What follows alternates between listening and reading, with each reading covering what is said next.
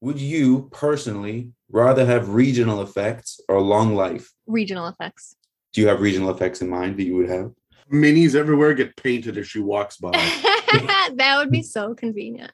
Um, well, as we own a cleaning company, so I've always thought that like Mary Poppins would be the superhero that I would be. So just Right. like if I could just walk like anywhere I go is just clean would be awesome because Yeah. it would make my job so much easier. You go from Cinderella to Mary Poppins. yeah, I would because Mary Poppins can, you know, fly with her umbrella. She's got that bag of holding.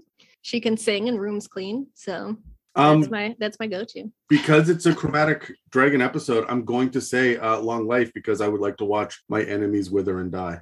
wow. It's very I'd have to do regional effects. I can't do Yeah. long life. I can't. I'm too. I'm not very good at being alone. So if I know that everybody I know is going to die and I'll forget about them, that won't work for me. So Well, regional effects. My question always is long life. Does that mean that I get to just be like 30 for 70 years? Or am I just a shriveled peanut with arms and legs by the end? of it? yeah. I'm I'm not into it if I'm just a peanut. Like the immortality of a vampire that stays at that age. That's Yeah. that's the long life you want. Well, your nose and ears keep growing, right? So what's that going to look like when you're 800? The nose and ears keep growing. Oh my god. Mhm. Uh, yeah. No, no, thank you. That always pissed me off about Yoda. He's 900 years old. He's got a tiny little nose. It's a Mimic, the round table Dungeons and Dragons discussion, where you never know what you're going to get. Welcome to another episode in our discussion about dragons in Dungeons and Dragons 5th edition. I'm Adam, and with me today are Pepperina and Terry. And this episode is called Chromatic Dragons More Colorful Details, because we're digging into all of the Fizban's details from the latest book, Fizban's uh, Treasury of Dragons, and they gave us some more details about the chromatics. So, We've previously covered all the chromatic and metallic dragons that you can find in the 5th edition monster manual, as well as all sorts of dragon related creatures and templates. We even spent an episode waxing poetic about what powers and inspirations exist for dragons in previous editions, as well as the named dragons that we could find in 5th edition before Fizban's came out. You can find all these episodes on Spotify, Apple Podcasts, and dozens of other podcast apps, or you can jump over to YouTube and dig into the entire playlist on dragons that we've built there. This episode of the It's a Mimic podcast is going to help flesh out further nuance when it comes to using chromatic dragons in D&D 5th edition. This panel of Dungeon Masters is going to rifle through the pages of Fizban's Treasury of Dragons to see what else the five main evil dragons have to offer outside of the monster manual. And stay tuned for the end of the episode where we're going to look into the chromatic greatwyrm, which I believe Terry is the name of your Yeah. Is it? Uh, oh, sorry, I agreed to that too soon. Is the name of my what? No, that, that that's canon now. Um, we, we've spoken in the past about how the dragons of the monster manual seem to be nothing but big pools of hit points with breath weapons, and the majesty and terror is kind of lacking in fifth edition. While the lore seems flavorful enough, the mechanics don't really back it up.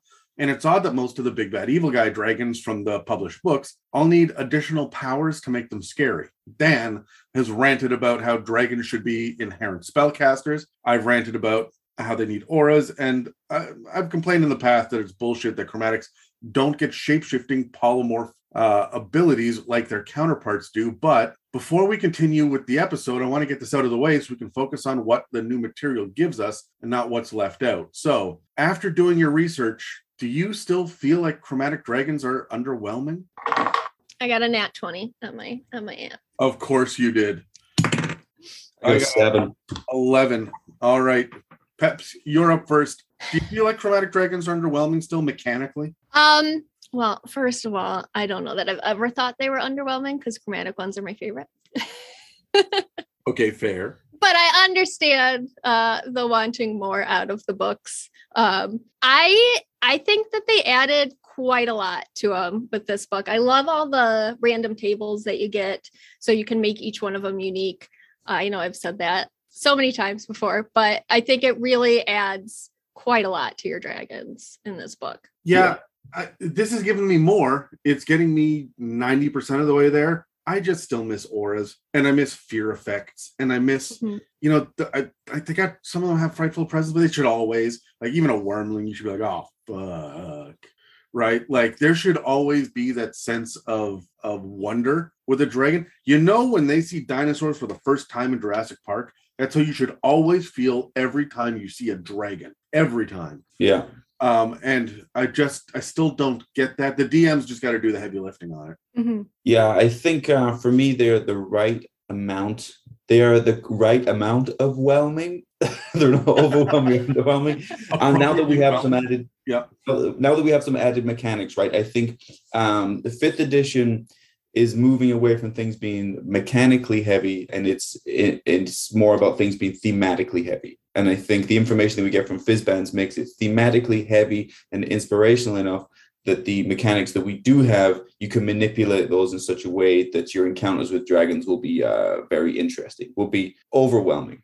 All right, so here's kind of what we're going to do today. We're going to go through the five dragons. Uh, we're going to go from lowest to highest uh, in power scale. Um, and we're uh, going to cap off with a greatwyrm. There are in Fizban's the same sections over and over again for every single one of the uh, dragons that are listed there, at least the chromatic ones. You get how to create one, which gives you personality traits and ideals, as well as spell casting options. There's also different adventure hooks that you can get, and then different connections. But you get a D6 table. Actually, it's not always a D6 table. Um, they tend to give you more for adults and fewer for ancients, just because I think more people fight adults, and very, very few get high level enough to fight an ancient dragon. But they do give you these tables to roll on of the different kind of connections that you would have um, with other kind of monsters and NPCs, depending on how old your dragon is.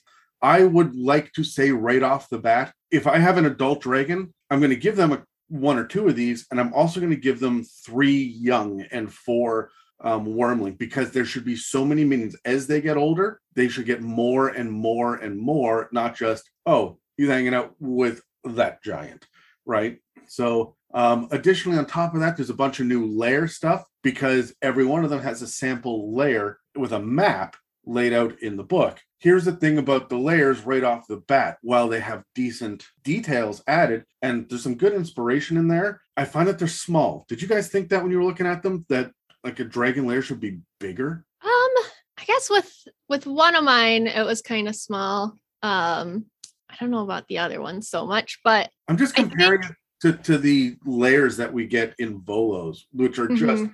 huge labyrinth mazes. Like they're they're so intricate and there's all this stuff going on, but they don't even I don't even see a place for minions to hang out in most of these, right? Like Yeah, I feel like what they've covered with the maps here is not necessarily making it absolute with the size. It's more like this is the style of the lair, but you Mhm. can Yeah. Expand upon this if you want. If it's a network of tunnels or it's vertical shafts or whatever, you can expand upon that. But here's just a small example of uh, of the styling.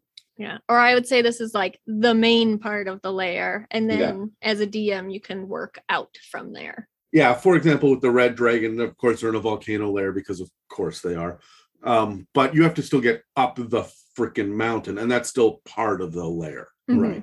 We also get more regional effects for everybody, which is good, as well as a little section on treasures with white dragon art objects uh, for the white dragon. Each one of the dragons gets art objects with a D12 table, which is which is fun. I like that because it gives you more than just I don't know gold and that colored gem. Right. Yeah. Mhm. Was there anything you were looking for that you thought was missing from this section? Uh, I don't think so. I think I didn't any more for me would be running the risk of like analysis paralysis. It's just too much. But for this is enough where I can draw and focus on two or three parts of building a dragon and, and really lean into that instead of having just a little bit of everything you can think of.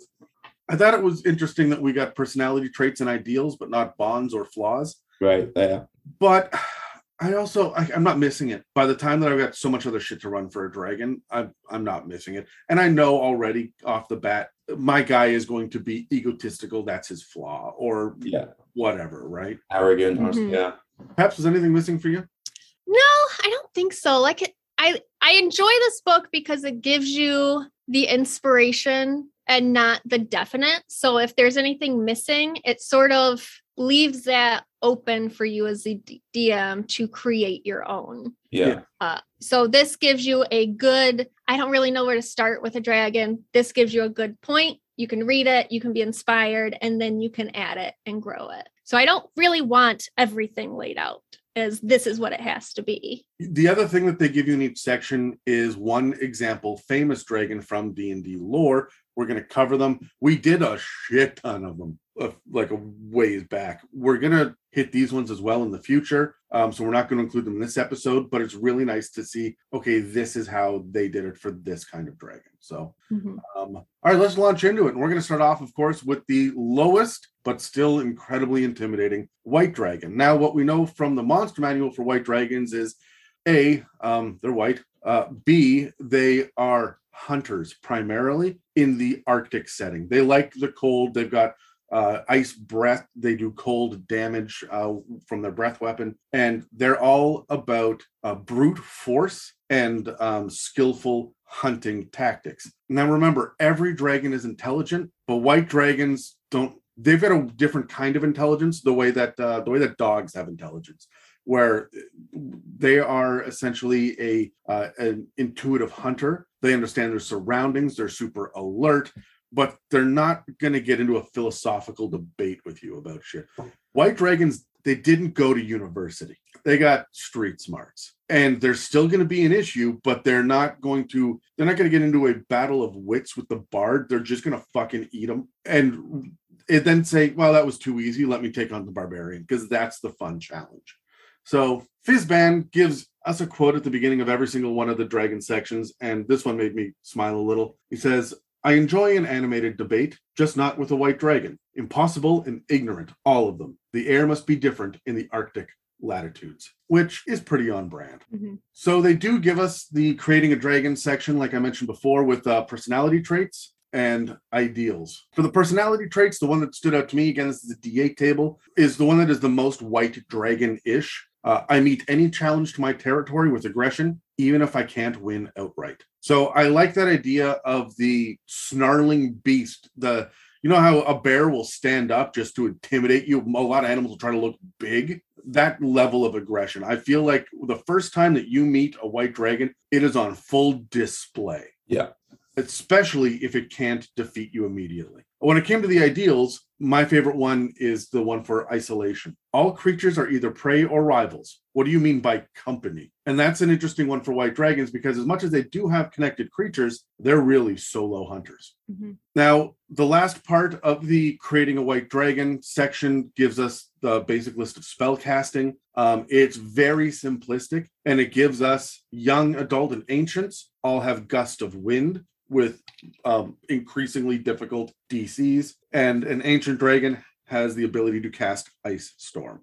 These are the suggested spells. You do what you need to do. I would not say that this should be the limit, especially for an ancient dragon. It should have more than two, but it should always include these two. There are some adventure hooks here. Um, my favorite one out of the list was Aarakocra have become a nuisance in the lowlands ever since they were driven out of their mountain Aerie by the arrival of a white dragon. So you can have a small village out in the middle of the Arctic area that's just being harassed by Aarakocra raiders who are just upset and they want to go home, but they gotta live, but they don't have resources. And you think you're gonna go fight some Aarakocra, but no, it's a it's a dragon. It's always a dragon. The other thing I should uh, mention is, for the most part, I skipped away from this because it's pretty on the nose. If you know anything about white dragons, there's some giant stuff in here because white dragons and giants tend to go hand in hand. When we get into the connections, there are uh, there's a D6 table for the wyrmling, um, a D6 table for the young, a D8 for the adult, and a D4 for the ancient.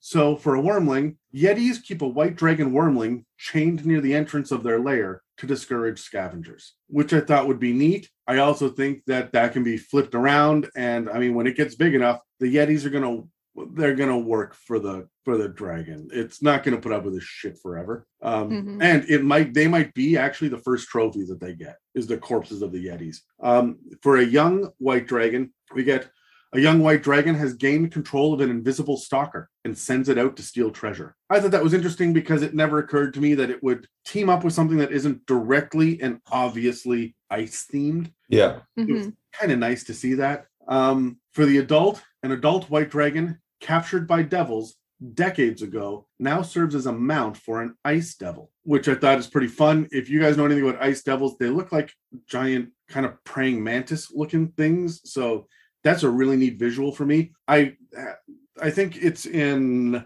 Icewind Dale. There's a, a rider on the back of a dragon, a, a an undead corpse that- Mhm. that's uh, that's on the back of a dragon. Yeah, I've come across that dragon. uh, and I uh, was the sole survivor of that encounter. were you yeah, I left all my friends to die and ran.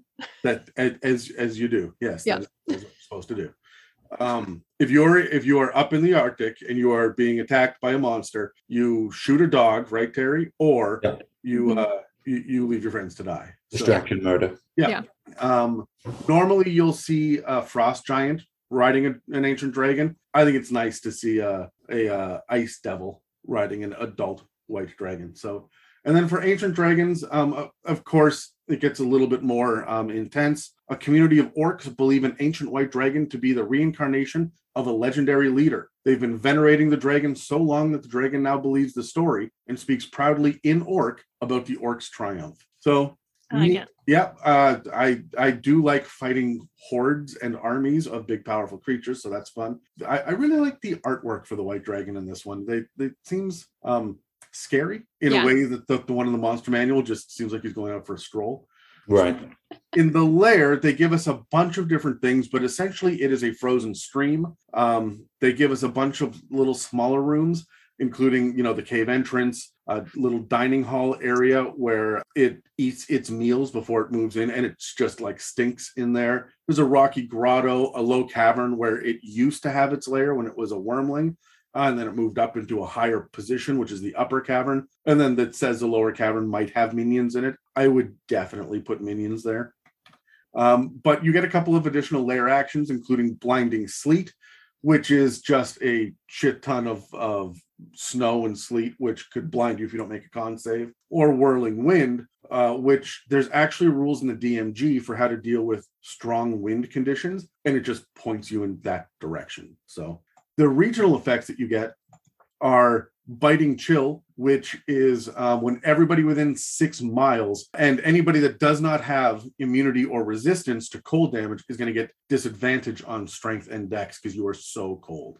Um, then the other one, of course, is uh, mirror ice, which is the lair reflect light like mirrors, giving creatures in the lair other than the dragon disadvantage on stealth checks made to hide. So there's just a lot of fun, like funhouse mirror crap going on there.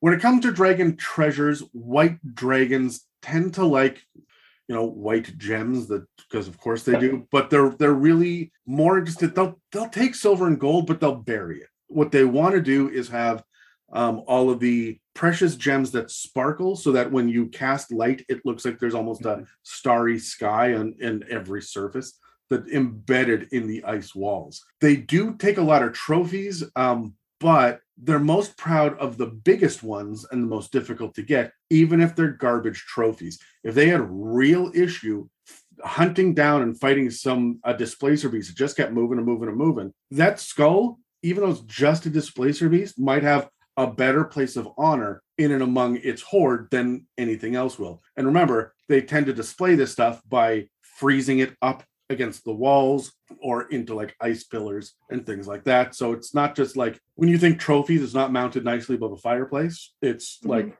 built into the lair. Now they do give you this D12 art objects list, which I thought was a lot of fun. Um, but as I was going through it, like I don't know, here's one: a wooden throne heaped with furs. Any visitors must sit on the throne while the dragon recounts the grisly death of the seat's previous owner. So that's that's fun. Some of these are Mhm. are neat and flavorful. Um, I'm not sure a white dragon is gonna get into a whole lot of story Conversation. Yeah. Um, It's also interesting that a, a, a creature that wants supremacy would allow another creature, would insist that another creature sits on their throne as well. I think well, I, I really, if I'm leaning into the to the evil of it, I like the idea of them not telling the the owner of the throne, the last person to sit here had this history. What's your story? Tell me now, so I can tell the next person that sits here after Yeah. you. yeah. that's I good. do like the as a as a hunter and growing up around a lot of hunters you we always have a story. There's always the this big hunt and it you know gets more and more elaborate every time you tell it. So i do like the idea of white dragons being so like they're hunters. That's what they do. And having to tell their hunting story to like if you show up at my at my cave i'm going to tell you the story of how But- i defeated this beast. So anybody listening, um, Pepperina here has just claimed to have killed a 28 point buck and a dire bear yes with one arrow. So that's kind of what we're given for white Canon. dragons. Um, let's uh let's grab dice. Uh, I've got a couple of questions. Sure. okay We rolling? Oh, Eight. uh, three. I'm gonna roll this rock so it sounds like I'm making a noise, but 15 You could have done that the whole time. and we the whole time. none. I've been Um, doing that for three years. Three years. uh, what what He's just making up realized- numbers, whether he wants to go first or not. we just add the dice rolls in post. Um, so Peps, what is your favorite piece of new inspiration about white dragons? I like all the um the creature connections and just I feel like a lot of times when you're in a dragon campaign, like there's the dragon and that's it. I like the idea of other creatures being involved Yeah. with it. And it adds more to the story. It adds more clues for your players to try and figure out. Um, and just more flavor and more things. Terry? I was going to say the same, so I won't. I I I love the maps. I love the expansion upon the maps because then you can tie it to the dragon's personality and their standard tactics, uh, and now you can really come up with creative combat encounters. When I see that frozen stream with all of the smaller rooms along there, my mind instantly went, "Oh, the the uh, objective here is not to kill the dragon, but is probably to retrieve something from inside." And this looks like a perfect kind of chase scene as you're like uh, as the dragon kind of moves between these smaller rooms and you're trying to make your way along this frozen river it looks like you're going to be running the gauntlet uh, so yeah so the maps for me um, really uh, inspired me for the combat encounters The thing that I really liked the most was the uh, the lair actions, and that's going to be standard, I think, across the board for me. Uh, I like getting this the three lair actions. I would only ever have three, but I would select depending on the party and depending on the dragon which three I'm going to use out of now a list of five. Um, and same thing for regional effects. Having more options is going to make different dragons feel unique in different ways without me having to just come up with shit on the fly, which is which is nice. Are these the right spells? Gust of wind and um, ice storm. Peps, are we missing one? yeah, here? I mean it makes sense. Is there something else that you would add to the list? Um, not that I can think of off the top of my head. I mean, there any ice spell is gonna work. You know, I think there was what a new like snowball one that would be fun to throw in there. Yeah, the snowball is Um, fun. Yeah, the, I, get- I think the problem. Well, Terry, you go. um, i think the spells fit tac they're very combat kind of related spells or that's how i would sort of use them makes sense as a hunter it's about manipulating the position of the enemy i mean i think there's an argument you could have like control weather and maybe just limit it around the dragon's personalities like special conditions um, but i think those two i think those two are pretty good Yeah, I think the problem here is that there's not a whole lot of ice spells uh, Mhm. that exist out there, and things like Ray of Frost and Cone of Cold and that kind of shit. You already have a breath weapon, yeah you have a breath weapon yeah so Mhm. so you don't need that shit. Um, so yeah, I'm like I'm I'm fine with this. This is this is good. I have no problem with that. Maybe uh maybe some sort of intimidate or charm thing, but now I'm making spells, and that I don't need to do that. So Yeah. Um, oh, you know what? It's, it's the hunter thing. They should have uh, hunter's mark. hunter's mark yeah Mhm. actually that'd be great So, how do you feel about the new lair details and regional effects, Peps? Um, I I'm a big fan of regional effects in general. Um, I think they add a lot of fun to any dragon, really. Um, so yeah, I'm I I like any any new lair effects, any new regional effects. I think they only really add more to it. Did you like? Did you like these ones? Because there's there's no damage being done in any of them. They're all environmental based. I think that's that's pretty common with regional effects. They're all With regional Um, effects, yes, but uh, the lair. but the lair effects tend to some of them tend to be damaged. We didn't get any damage ones Mhm. from dragons. You, I mean, you can always you can always add damage onto them if you want to, or you could just. I love just the chaos of things too that don't add damage, but just add chaos to the fight and keep your party guessing. Uh, I love them because they didn't have damage, those lair actions. I think when you have such an established hunter as a white dragon, they have their methodology of how they are going to kill you. This is all about where they're going to position you or how they're going to stop you from doing what you want to do so that they can set their perfect trap. Uh, so I like that it's not it's not damage related. Yeah, the, my favorite thing about this is is the whirling wind, right? Which is all about these like strong wind conditions. And it says right here, the dragon's flying is not affected by the wind. So everybody else is getting just beat to shit by this, but not the dragon, which feels magical and interesting and makes dragons seem scarier still. So yeah, I I love these. This is fantastic. What do we have next? We have uh, black dragons. That's me. Black dragons are one of my favorite dragons. No fucks given. They are a dragon. They're going to do what they want. They're going to take pleasure in it. Um, they're definitely, I would say, the most sadistic of the dragons. They're not the most powerful, but they don't really care because they're going to eat you anyways. Um, so the Fizban's quote here is Tiamat spent the most time crafting her black dragon. I was flabbergasted at her final product and suggested oh so many adjustments. But at some point, a project is simply due. Farewell. Um, so for the D8 table of uh, dragon traits we got, I picked two of them. Watching the works of lesser beings crumble and fall into ruins fills me with joy. And nothing lasts forever, but I promise to outlast you. And I think these both really speak to the just sadistic nature of the black dragon. And you know, they don't really they don't really care, but they're gonna have joy in just watching you fall. um, for the black dragon idea, we get a d6 table. Um, I only picked one of those. Possessing the possessing what others covet is immensely satisfying. So they don't necessarily want the thing, but you want the thing, so they're gonna take it and just get pleasure out of that. For the spells, we get for young, they get blindness, deafness, and create destroy water. At adult, they gain plant growth, and at ancient, they get insect plague. Um, I get a lot of like evil druid vibes off of these spells. Yeah. For sure. They're like, the more I read into this, the more I was like, black dragons are really just an evil spore druid. Yeah. It's cool that they didn't go darkness; they went blindness, deafness. Right. Mhm. That Yeah. seems more sadistic Yeah, than changing the environment. Yeah. yeah. Fuck you specifically. Yeah, exactly. Fuck you Yeah. Um, I like the the plant growth. I like the insect plague that fits in quite well as I'll get into um, you know, their layer actions and things like that. I think it all really lines up pretty well. What do you think about create destroy water? Do you think that fits?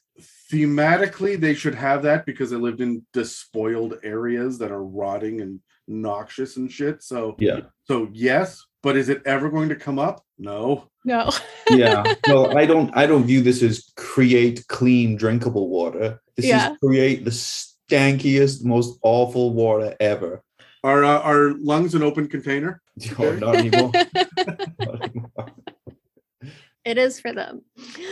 Um, for the Black Dragon Adventure Hooks, we get a D8 table, and I have a black dragon recently took control of a band of pirates and their backwater hideout.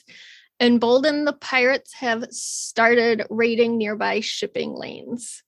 I like this. Everyone likes a pirate campaign. Everyone likes a dragon campaign. This is a good way to mix the two. Um, and I think they're both gritty enough to work well together. You've got to be polymorphing that black dragon into uh into some sort of sexy goth pirate captain. There's no other way. There's no you other did way. not specify male or female, so I'm just like picturing like Big Daddy Pirate. I like I I, like I was picturing Big Daddy Pirate too. really I like female dragons. I like I don't know, maybe it's I like powerful female lizards. Mhm. Uh, stay tuned after the end credits where we actually unpack that shit and dig into Terry's inner turmoils. So Yeah. these really just become therapy sessions digging into to Terry and I's like like deep seated issues. I feel like I just dig deeper into the abysses and come out of these. this really it really explains quite a lot about our personalities. For connected creatures, um, for the wyrmlings, we get a d6 table. A gnome relic hunter looting a long abandoned city strikes up an unlikely partnership with a black dragon wyrmling to plunder an archaeological dig. Uh, this has like gnome Indiana Jones vibes meets black dragon baby. And I love anything gnome. You guys know that. I also like the the idea of a a gnome riding a wyrmling. That's um, for young, we get another d6 table. A young black dragon with a talent for alchemy has weaponized the spores of a myconid colony. Um, this again feeds into the black dragons or evil druids vibe that I got from them but I mean, why wouldn't they? Why wouldn't they weaponize the this spores? Is sadistic. This is like biological warfare now. Like this is really Yeah. sadistic. If you have these spores popping up and you know in the farms and the towns and stuff.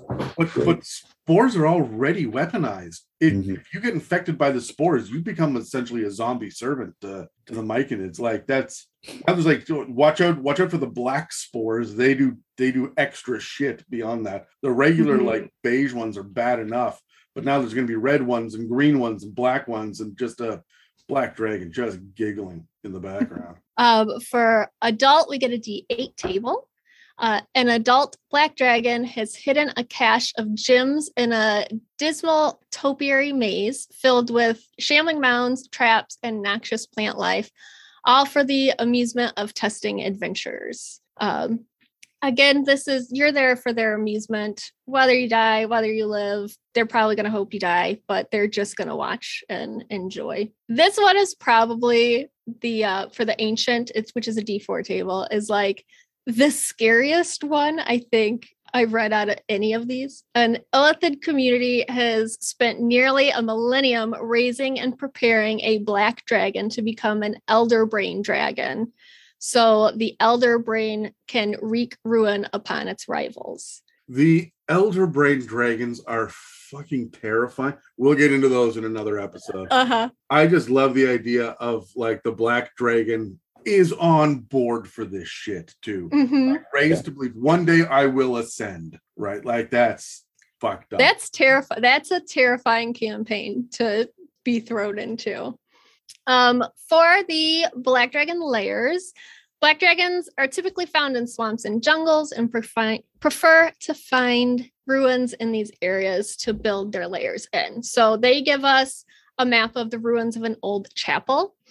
Um, the wood clearly rotted away years ago, leaving one lone tower. Next to the tower is a swampy lake where the dragon sleeps. The swamp is filled with the smell of dead fish and rot and is surrounded by dense plants and trees. This is where that like plant growth comes in to play. As part of the dragon's corrupt influence, a thick fog covers the air. The chapel floor is exposed with cold stone columns jutting out. Going into the main hall, you see two staircases leading into a partially flooded crypt. Five sarcophagi raised above the waterline with carvings of what look like warriors, but has been so um, corroded by acid that you can't make out who they were. Each hold what looks like treasure, but these sarcophagi are traps. There is a fully submerged tunnel that leads to the lake where the dragon sleeps. So, this is an easy way for the dragon to sort of get in and out without being seen. yeah, black dragons have swim speeds, right? So that makes Mhm. sense. At the end of the chapel floor, you see a still standing tower. Opening the large oak door, you see the tower is completely empty except for a staircase that ends mid air before reaching the third level. The dragon keeps its hoard at the top of the crumbling tower where it can perch and stare into the gloom. Those who can fly, oh, those who can't fly, must try to climb the walls covered with slimes and traps in hopes of claiming the treasure. Now, even if you can fly, if you're that one party member that can fly and you're just like, I'm going to fly to the top of this tower, then you have a dragon up there by yourself That that's always a trap. without fly? your party. Yeah. You, you are splitting the party. Good luck there. So even if I could, I don't know that I would. Never my sex tape. Even if I could. Oh, Uh, we get three additional lair actions. Uh, filth burst um, which is the dragon chooses a point on the ground. It can see within 120 feet a 20 foot radius 20 foot high cylinder of watery filth centered on that point erupts from the ground until initiative count 20 on the next round um, each creature in the cylinder, when it appears or that ends its turn, must make a DC 15 Constitution saving throw or take 3d6 poison damage, or half as much if they succeed. And the cylinder is difficult terrain. Um, then we have grasping muck. Tendrils of roiling muck extend from the dragon's lair to grasp up to three creatures of the dragon's choice that it can see within the lair. A targeted creature must succeed a DC 15 strength saving throw or be restrained. And then noxious gas, a bubble of swamp gas erupts in a 20 foot radius sphere centered on the point the dragon can see within the lair. Each creature in the area must succeed a DC 15 constitution saving throw or be poisoned for one minute. So those are unlike the other one, those all do damage. Or, or no, one's restrained and the other yeah, they're they're nasty. yeah. So the one gives you poison, the one gives you damage, and the one restrains you. So it really gives you a full array of uh, choices there, depending on what you need. Um, for regional effects, I don't know how to say this word. It is my, it is my favorite one. This is by far. It is uh, ennui. ennui. I would have said it Oui. not like that. uh, creatures that yeah. Uh, creatures that spend a year within 10 miles of the dragon's lair are filled with listless despair. Um, then we have grating spies, trilling obnoxious birds, bugs, and reptiles follow any humanoid creature unknown to the dragon within six miles of the lair, imposing disadvantage on stealth checks. And the dragon can suppress that at will. And then rotting domain, um, stinging bugs are aggressive and the air is heavy with the odor of rot for six miles of the lair. You don't want to live anywhere near a black dragon lair with these regional effects. Like that's what I've learned. You don't any other dragon, like they're livable. Some of them are just a little quirky. These you don't want to be near that. You are never going to sneak up on a black dragon with those those spies following you everywhere. Yeah. with those those stinging bugs that are aggressive like good luck getting a good night's sleep the night before when you plan to Mhm. go in the next morning as everyone does and kill this dragon because you may have some people coming out with exhaustion here if they can't give a, a legitimate method of uh, escaping these bugs in the night I do love me some exhaustion. And then we have the uh, treasure for the black dragons. They prefer objects of culture, magical, or scientific significance, um, gems, opals, metals, or precious metals that don't corrode easily in stone sculptures. Um, I've picked out two of the list given. A lavishly illustrated genealogy kept in a magically sealed container that disputes a current monarch's right to the throne. I think that one can add a lot to like a hook. And it's not just a piece of art, but it's now a piece that somebody is hiring you to go get this because I don't want it known that I'm not rightfully, you know, the Yeah. right person for this throne.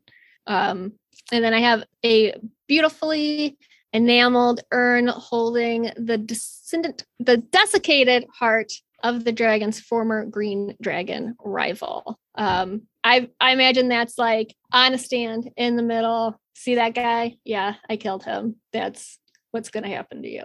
That yeah, that's loads of fun. And I like the fact that at any point he could just like eat the heart, but he, he chooses not to. It's Mhm. so. What's your favorite piece of new inspiration about these dragons? Let's roll for it. 11 I got a two. Twelve. Of course you did. Peps, you're up first. What's your favorite piece of inspiration? I like that they really lean into the environment in the swamp and the bugs and the the overgrowth of of plant life and that. I think you can do a lot with all of that stuff before you even get to the dragon. That's really gonna just throw a wrench in whatever your party has planned. Terry? I am really loving the dragon connections because I think it's hard to to connect these creatures with other creatures outside of you know minions. Um, but you know, often you'll have like the dragon campaign, the giant campaign, but this kind of exposes that whole web of how everything is connected. Sometimes there's mutual enemies or there's mutual goals. Uh, you know, there's a lot of intrigue, and this is just examples that spark inspiration of how you can connect different creatures together. I think it's done really well.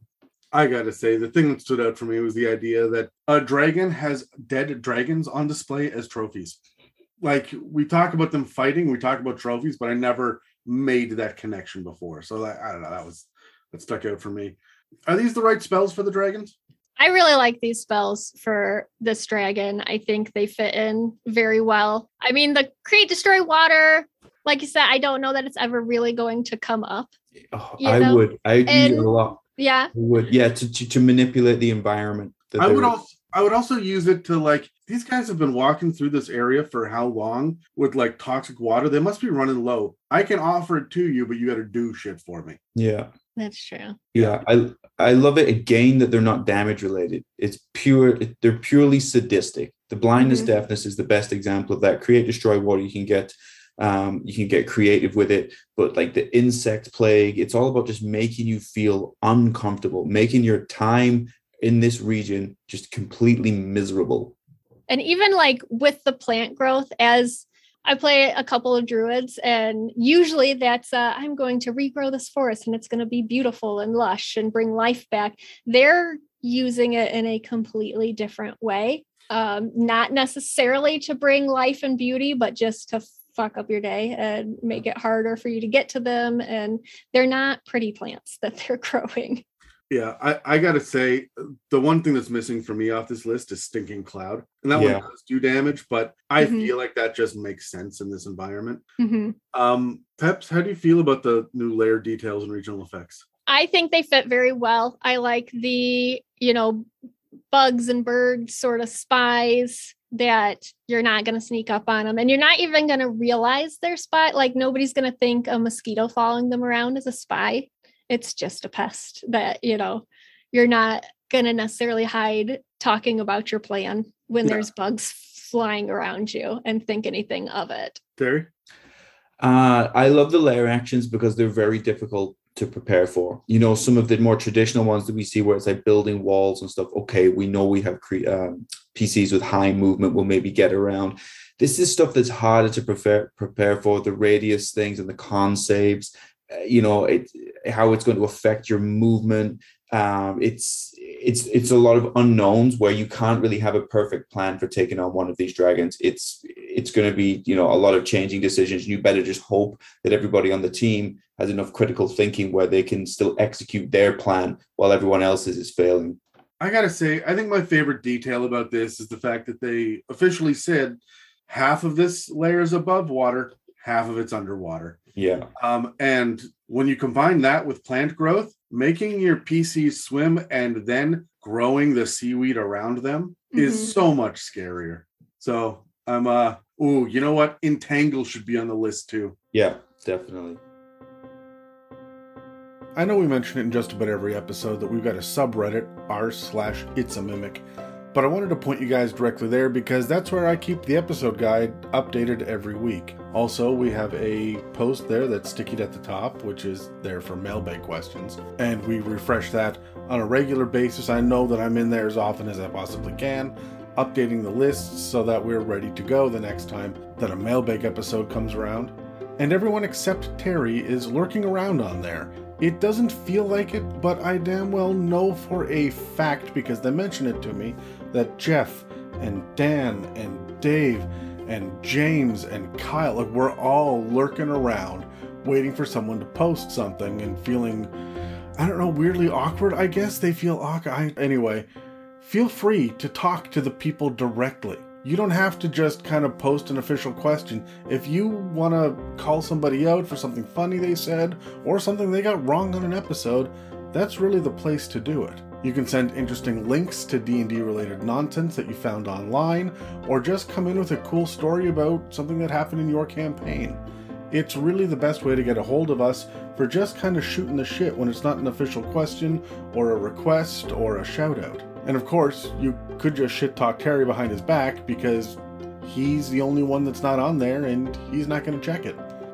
It's r slash it's a mimic on Reddit.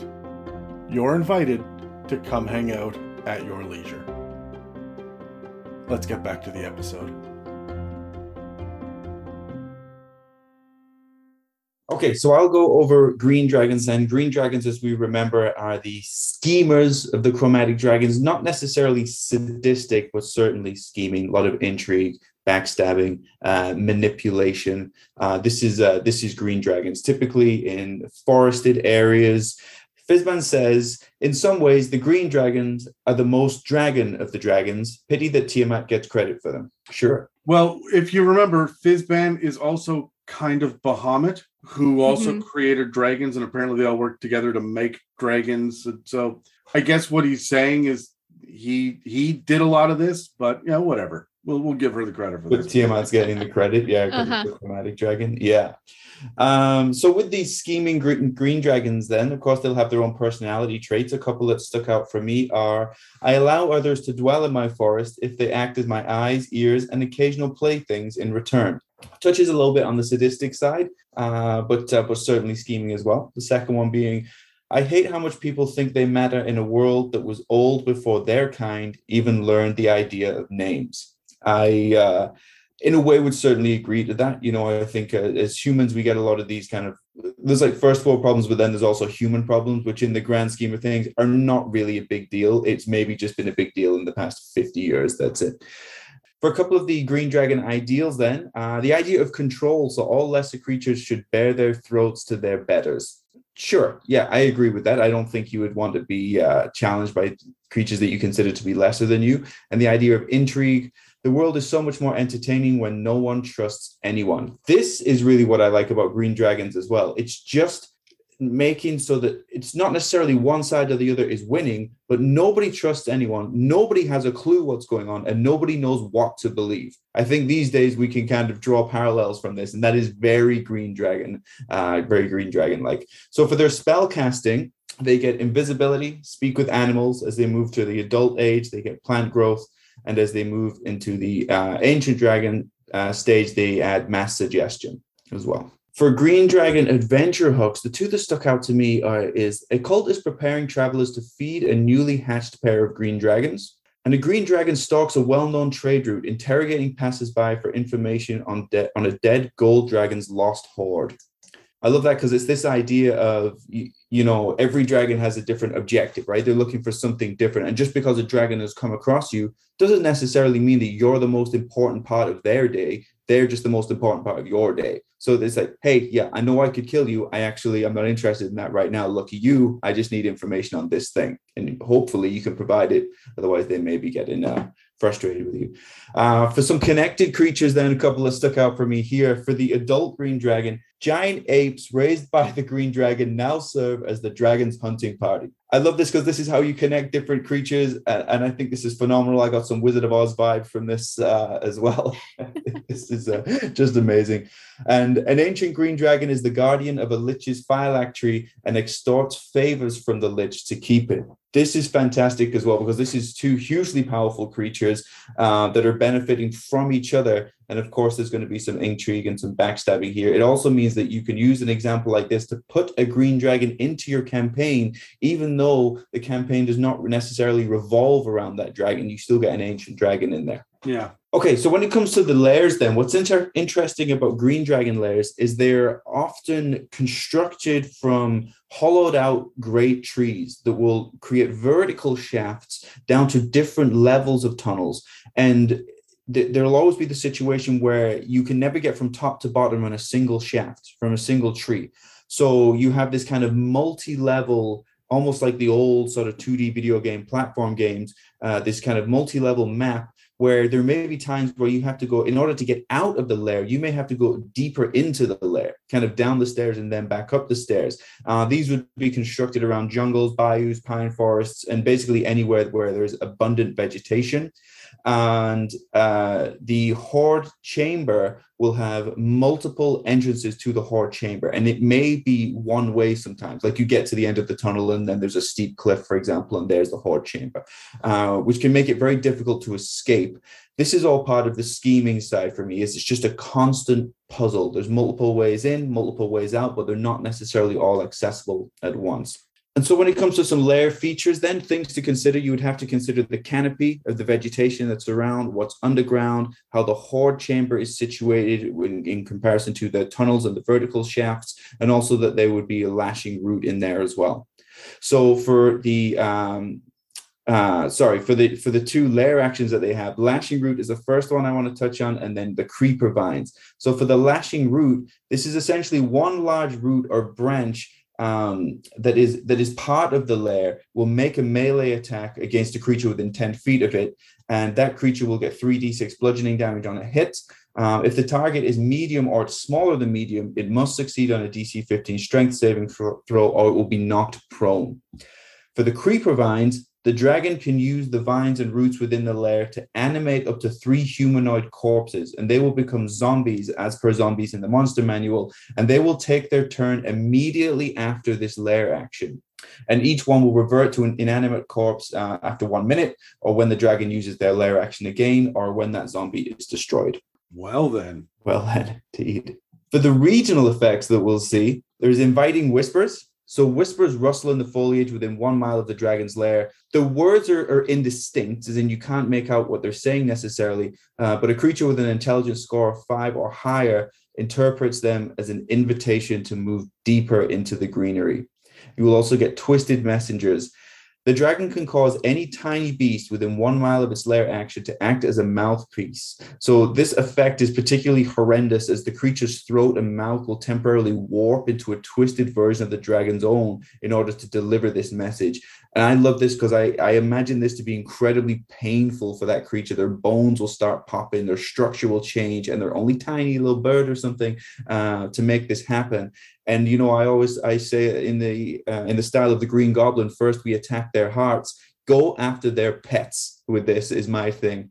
Go after their pets and do this to their pets and uh, and this will get them riled up. And when pcs or players get riled up and agitated they don't think properly they blame each other the whole thing falls apart and you've executed a green dragon tremendously okay so for the treasures of the green dragon then uh, what I like about the treasures of the green dragons, it's essentially taking something beautiful and pure and maybe even angelic and just kind of twisting it into something poisonous. So, two examples being the polished skull of a unicorn, which is latticed with luminescent blooms. So, you've kind of taken something kind of innocent and divine and, uh, and twisted it, or a stained glass window set within a fragment of wall depicting the many deaths deaths of an elf monarch. Yeah, I feel like they hate elves. Yeah. yeah. I feel like they would hate elves. Well, elves are long-lived and and you know they're associated with wisdom and intelligence, and uh, you know the counterpart of that is a scheming, I guess. So it makes sense. Uh, but that's it. That's it for green dragons. That, that that's everything I have. All right, so let's roll initiative. Eleven. Twelve. Seven. Hey, I get to go first. So uh, my favorite piece of new inspiration about these guys is um, I I love their speak with animals shit. That is just the ability to speak through them and then cast speak with animals really feels it feels good as a green dragon I was a mastermind as the Littlefinger of dragons that mm-hmm. feels right um although i guess it was uh Varys who had all the little birds doesn't matter mm-hmm. this feels good green dragons i love the fact that every part of this dragon is just poison all of it like if like you know, technical poison or just thematically poisonous. Everything is just a, a twisted game. It is about uh, using you against each other, about warping your perceptions, uh, making you question yourself. It's just gaslighting on a large scale. Uh, and that's what I love about this dragon is you'll just never be totally sure um, in yourself and your decisions. Yeah, I think with green dragons, it's sort of you never know if they're going to show up and eat you or if they're just going to toy with you. Like it really just depends on on the day for that dragon. um, like the the one suggestion about they're just looking for information on the gold dragon's hoard. Like they're they show up, you're like, I don't I don't know if this dragon's gonna eat me or if it just needs information. And it could go either way, or it could just get the information and then eat you. I like the idea of it. Like, I'm not, I'm not going to kill you. You tell me what I want to know, and I'm just going to let you go. By the way, I'm taking your horse as a snack on the way. Mhm. um, are these the right spells for this dragon? I, I like them. Again, entangle fits, but like, I like it. Yeah, dissonant whispers. I feel is missing. Mhm. Yeah, Yeah. that's a good one. Uh, I like them too. I think invisibility makes sense, but probably not for a combat purpose. You could use it as a combat purpose, but this is more like information gathering and kind of just an extension of your stealth. Speak with animals, of course. Plant growth, yeah, absolutely. Mass suggestion, I love. It's all about manipulation. Uh, I would really lean into that one. But uh, yeah, I think the spells are great. They, they say elsewhere in the book that you can add polymorph as you see fit, and of course, green dragons would benefit from that more than anyone else. So, Yeah. Um, Peps. I I think mass suggestion's probably my favorite one there for them. I could see them using that quite a lot to um, just either get information or just entertain themselves if they just want to be Yeah, entertained that day. we're getting a lot of stuff like, oh, these things are my little playthings. And like we're getting that from dragons, which is, of course, how they would see the world. But what do they do when they play? It can't be good, Yeah. right? Like it's it's making people cry because they're bored, right? And it's you know the green dragon's is gonna get bored on a random Sunday and be like, hey, you know what? We're gonna get we're gonna use all of my shit to get these two people to get a divorce just cuz. Yeah. Just because. Ah, I see it a little bit differently with green dragons. With black dragons, I see it as the PCs are the dragon's toys. With the green dragons, you're the green dragon's tools. You know, you're not the you're not the Friday night plaything. You're the Tuesday afternoon visit to the bank. Like I've still got to get that done. I need to use you. Hey, lucky you, you're not going to die today. However, you are a tool that I need to use to get what I really want. I just wonder what what do they I mean, we know we know what they want. They want power and whatnot. Uh, once they get it though, what do they do? When a green dragon rules the land, how are they fucking with people? Yeah. So that actually like how what was Jafar's end game? Become Sultan, then what? Even towards the end, he was kind of uh, just felt like he was making up as he went along. Right? Like uh here, now you're wearing sexy red clothes. Yeah. Fuck. Okay. I, that way, way to go, Jafar. You're really helping us out here. Um I think that helped out a lot of uh, boys. I don't think it helped me out. I think it, I think it made everything worse. I think that's I blame Jafar for the start of all of this. um when it comes to the lair details and the regional effects I, I again i really like this stuff. Um i'm enjoying the fact that we're getting such unique lair effects that are getting added. I really wish that we got three for the white dragons. Everybody else is getting three. They only got two. Right. um but uh but man those creeper vines the creeper vines are fun. Just just here we go have a zombie. I just i love the idea. Yeah, I like I like I like them because it's, it feels like they're just designed to just exhaust you. Like even trying to get to a green dragon should just be exhausting. You should as soon as you think you've got it figured out, you you haven't got it figured out. That was all part of the chess game. And you know, just to even try and get to them, your party should be bickering amongst each other by the time they get there. Like an NPC is just, I don't know, died because of something, or like, you know, the whole thing should be falling apart before you can even see the dragon. peps any thoughts and like like adding on to that you can't even trust the like pets and familiars in the party anymore because Yeah. they've sent you a message through them and like is this thing a spy did you bring a spy we need to kill it Yeah, and even you know, the the party may not even be aware that the it's the dragon speaking through the pet at first. Obviously, when their face starts to crack and break and stuff, maybe. But you know, you could even just use that against them. You could just have the pet tell the owner that they don't like them anymore and they don't want to be with them. They think they're useless and they'll never succeed in anything, and then just leave and then just go off to, to do the green dragon's bidding somewhere else. Uh, that would that would that would break them. that would break a lot of hearts So, speaking of heartbreakers, uh, blue dragons. for blue dragons they're I feel like they're more going to use what they can't Like they're, especially with the spells that you get, like they're tricky in a way that's different than green dragons. They're not tricky to be tricky. They're tricky in more of a tactical way. They're Um, just expert strategists. Yes, they are very tactical. They are going to get into your head to get what they want, not necessarily to fuck with you, but just to get what they want out of you. Um, and they're going to collect the best. They're going to do what they need to do to reach where they feel that they should be. Um, and then the quote we get from Fizban is If I weren't so platinum, I'd be blue. Not as in sad or down, quite the opposite. I'd be delighted to be a blue dragon if I weren't a platinum one. That's a little dark for Fizban, isn't it? Mhm. Hmm. That's that- that's not good. that's not good. So for the blue dragon traits, we get a D8 table. Um, I picked two of them. I would rather destroy my lair and lose my hoard than allow anyone to steal from me.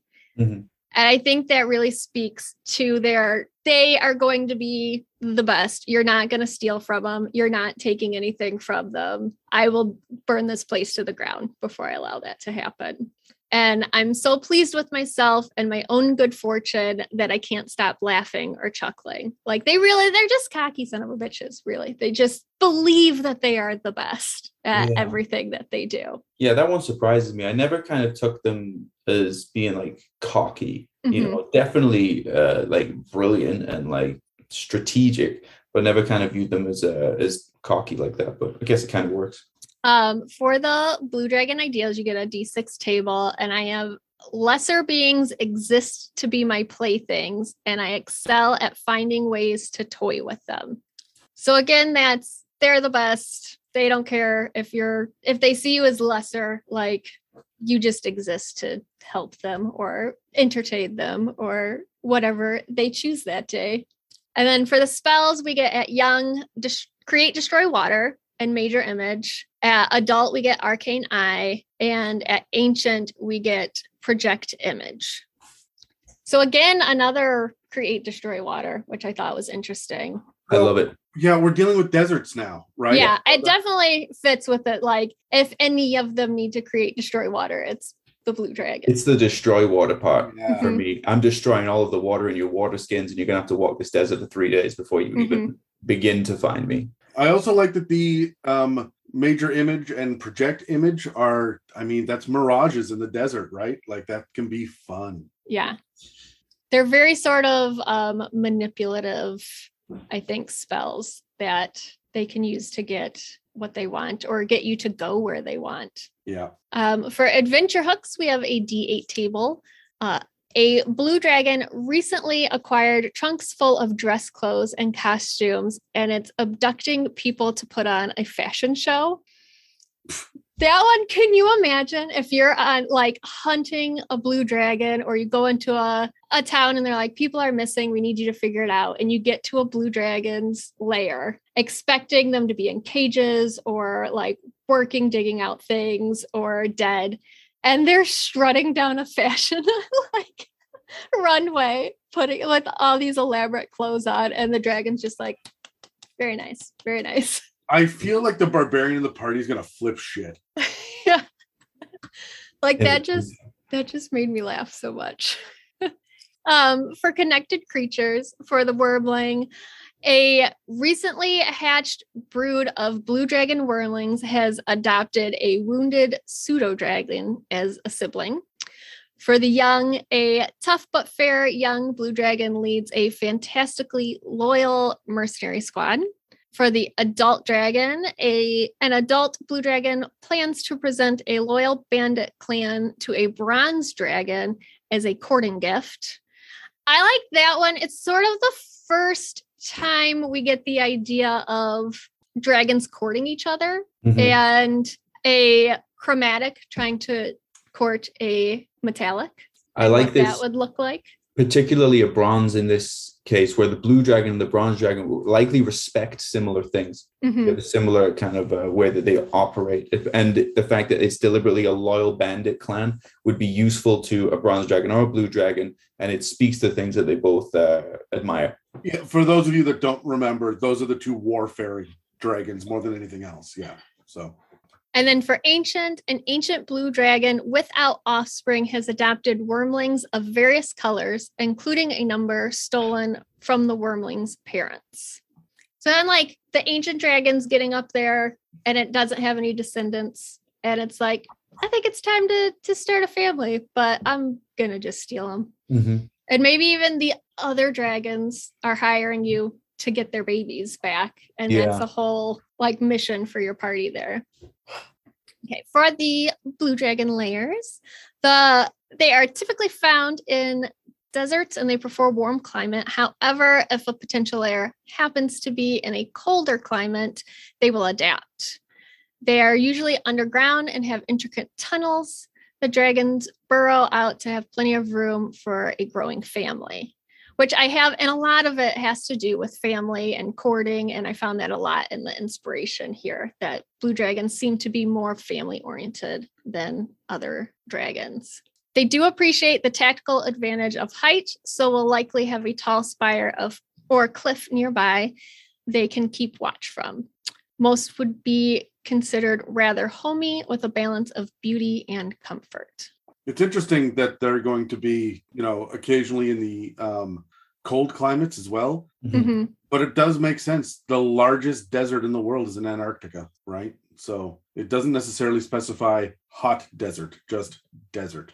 hmm Um, and then we're given a map of an ancient city that has sunken into the sand. The dragon has formed crystallized glass walls with its lightning breath, breath as a system Sorry, it's of lightning. What? it's Oh my lightning. It's lightning breasts. breath. Oh. um, to where was I at? Derailed. Lovely. ah, um, this is exactly like uh, when the word erect came up in the last recording. Dave said it no, so nonchalantly. we immediately stopped.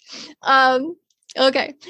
Lightning breath and has a system of mirrors set up to bring light throughout. I really like that um, the using their breath weapon to create like glass walls and stuff throughout their their lair. I think that adds just more that you can do with it. It doesn't just have to be for damage. Their you guys, weapon. uh, you guys ever seen Sweet Home Alabama? yes. Of course you have, Pepper. this reminds me of Sweet Home Alabama with the the lightning. the stuff. lightning rods. I would have these little ornaments around. that's the one movie Terry's seen. movie. Sweet Home Alabama.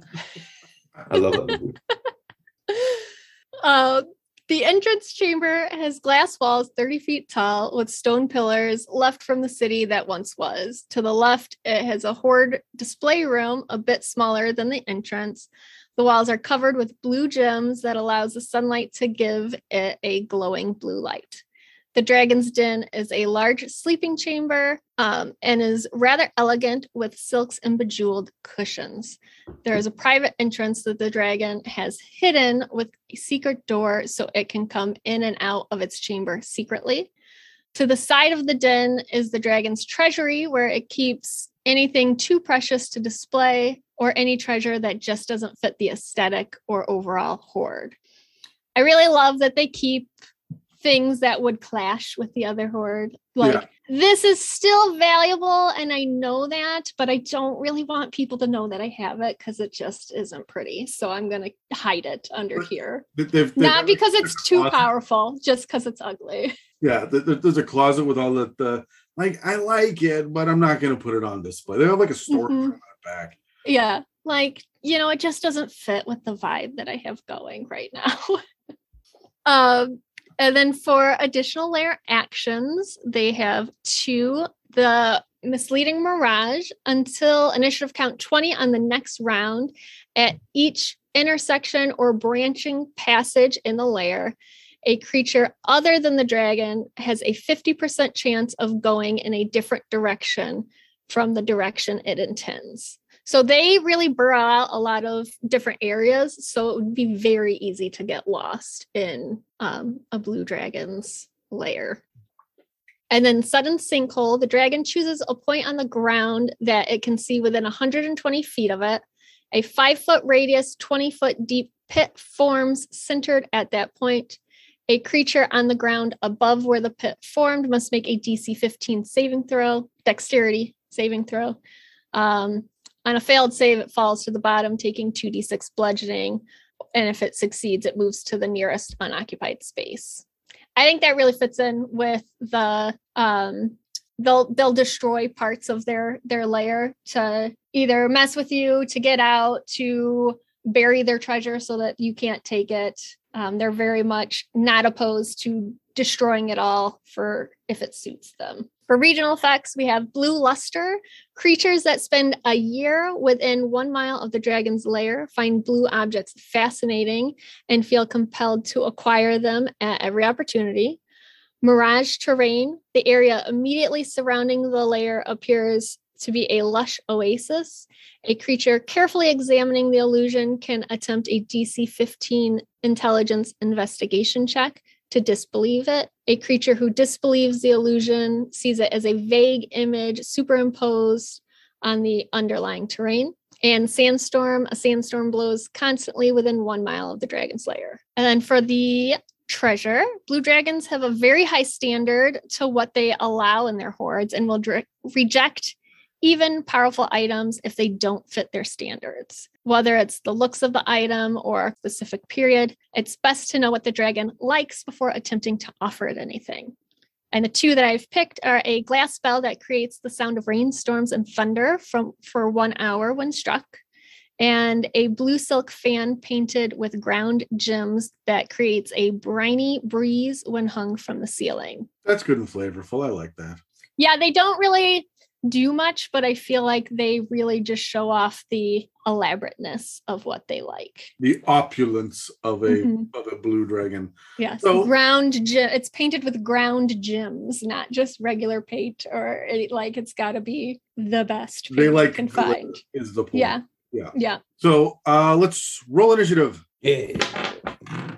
18. 16. Six.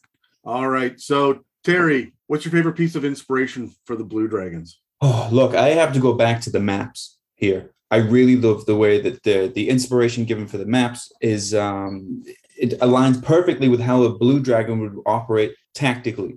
When you have the this this web network of narrow passages like this, your party is left with two options if it gets into combat with a blue dragon, especially if the movement phase doesn't cover all of this tunnel. Either we all die together from this lying breath weapon in the same tunnel, or we split the party. That's it. And none of our tactics are based around splitting the party because we encourage each other to never do this, as does the DM. And now it relies on success from that option only. Uh, I love that because the, you are constantly on the back foot. The blue dragon is in constant control of the battle uh, as it would want to be, as it's trained itself to be over hundreds of years. And um, you know, it's this even just the passageways alone just sparks inspiration on other ways in which you can manipulate the positioning of the players. Yeah. Uh, yes. Just everything yes on that. Um I got to say I always kind of suspected um just based on their physical nature and and the giant protrusion out the out of their nose. But uh, there's a lot of little bits and pieces throughout the blue dragon section that leads you to think that they are the horniest of dragons as well. So I'm like, I'm all over that. And it's not like like mouth breathing pervert horny. It's just like it's springtime. And the nearby other dragons are going to just be getting Valentine's gifts from me because it's that time. So here's we're gonna we're gonna wine and dine. We're gonna they don't bother with Tinder. They wanna they want to sit down with somebody they know and really get to know them and have a connection. I think, I think that speaks to a sense of tradition, which I think a very military type dragon would have. You know, this is the way things are done. It's it's mm-hmm. expected behavior that we do it this way. Yeah, it also gives me the idea that he would absolutely, he or he or she would absolutely invite another dragon in for dinner and a meeting just to be pleasant and cordial, and then At the end of the night, you can fly away. We don't have to fight. Let's just stay in contact. We may have to rely on each other sometime in the future. It's good to have friends, but don't let your territory encroach upon mine. Right. It's like he accepts foreign dignitaries and sometimes bangs them. Anyway, follow that up. Good luck. um, I like that they're like so tactically driven in certain areas, but then so like I like this because it's pretty and I don't need it to be the most powerful thing, but I like the way it looks. So that's what I want. Yeah. Um, but like in other areas, it's so they're so like smart about stuff and tactically driven, and I'm gonna do this because it's gonna lead me to this. But then they just like it because it's blue. yeah, this this blue dragons like blue, white dragons like white shit is getting a little old for me, but Mhm. I mean, it is what it is. We don't have to overly complicate our D and D games. Uh, are these the right spells? Do you think for these dragons, Terry? I think so. Yeah, and what I like about these spells is there's they are spells that I wouldn't typically go to right away. In fact, some of these spells I would even just immediately disregard without even thinking about how I'm going to use them. But because they're suggested here, you think about it naturally, you think about it more and you realize how effective they could be. I'm all over that destroy water. I'd be destroying the water sources for days for these players. Good luck. That's the puzzle. It's not the blue dragon. It's the fact that you're going to die uh, through um, thirst. What the hell's that called? Lost that word. Thirst? What's it called when you die from Oh, dehydration? dehydration? Dehydration. I must be dehydrated now. Yeah. I think you said water starving. You die from water starving. Water starving. But uh, yes, I think the spells are, are, are amazing. And then just really get them second guessing themselves with that major image uh, as well. The other thing that I would add, just it's good for tactics. It makes sense for their environments and their lairs and stuff. Well, you could probably say this for red dragons too. Mold Earth would be a great addition to their spell list. Yeah. hmm I like I I hadn't seen Arcane Eye yet, so I had to look up what that one was. And that one's like an actual eye follows something around. Yeah. Is what it sounds like. So whereas the other ones are more like sneaky about their um spying on you, this one's like, I don't care if you know that I'm spying on you. Yeah, and I really like the idea too. I I've seen it actually played a couple of different ways. Where one was a legitimate, like it looked like an eye got plucked out of an eye socket and is just floating in the air, following you around. But then Mhm. also there was one where it was just like a floating, shimmering uh, sigil almost of a um, like you know the old Egyptian hieroglyph of just the eye, but it's just following the party around as well, which is magical and sparkly and neat. And and I like that as well. Um, how do you feel about the new lair details and regional effects, Terry? I particularly love the the details to the lair because it points out areas uh, for the DM to focus on where if things change, the blue dragon will notice. Yeah, You know, the, the blue dragon being that kind of military type that it is, it is kind of the same with any sort of uniform service. My girlfriend fucking hates it anytime, anytime like military people or something come on TV because within three seconds, I will point out six things that are wrong on that uniform and why it's inaccurate. I can also spot when it's a group of actors as extras or they've used real soldiers in a situation. I can see immediately. Uh, the same with any kind of uniform service, right? Everyone can do that with their own sort of profession, and I think it would be the case with things like the hoard display, like in the in the in the lair. If you change anything, that blue dragon, I think, is going to notice, and these lair features point out the areas. Um, that the DM should be aware of that the players may interact with and change something. now you're making me think that they're like Captain Holt, right? Yeah, very Then- very specific and and also um well one of the episodes where they move his podium a half an inch to the left and he thinks it's the funniest thing in the world and he notices it immediately Yeah. right and That's- it's not.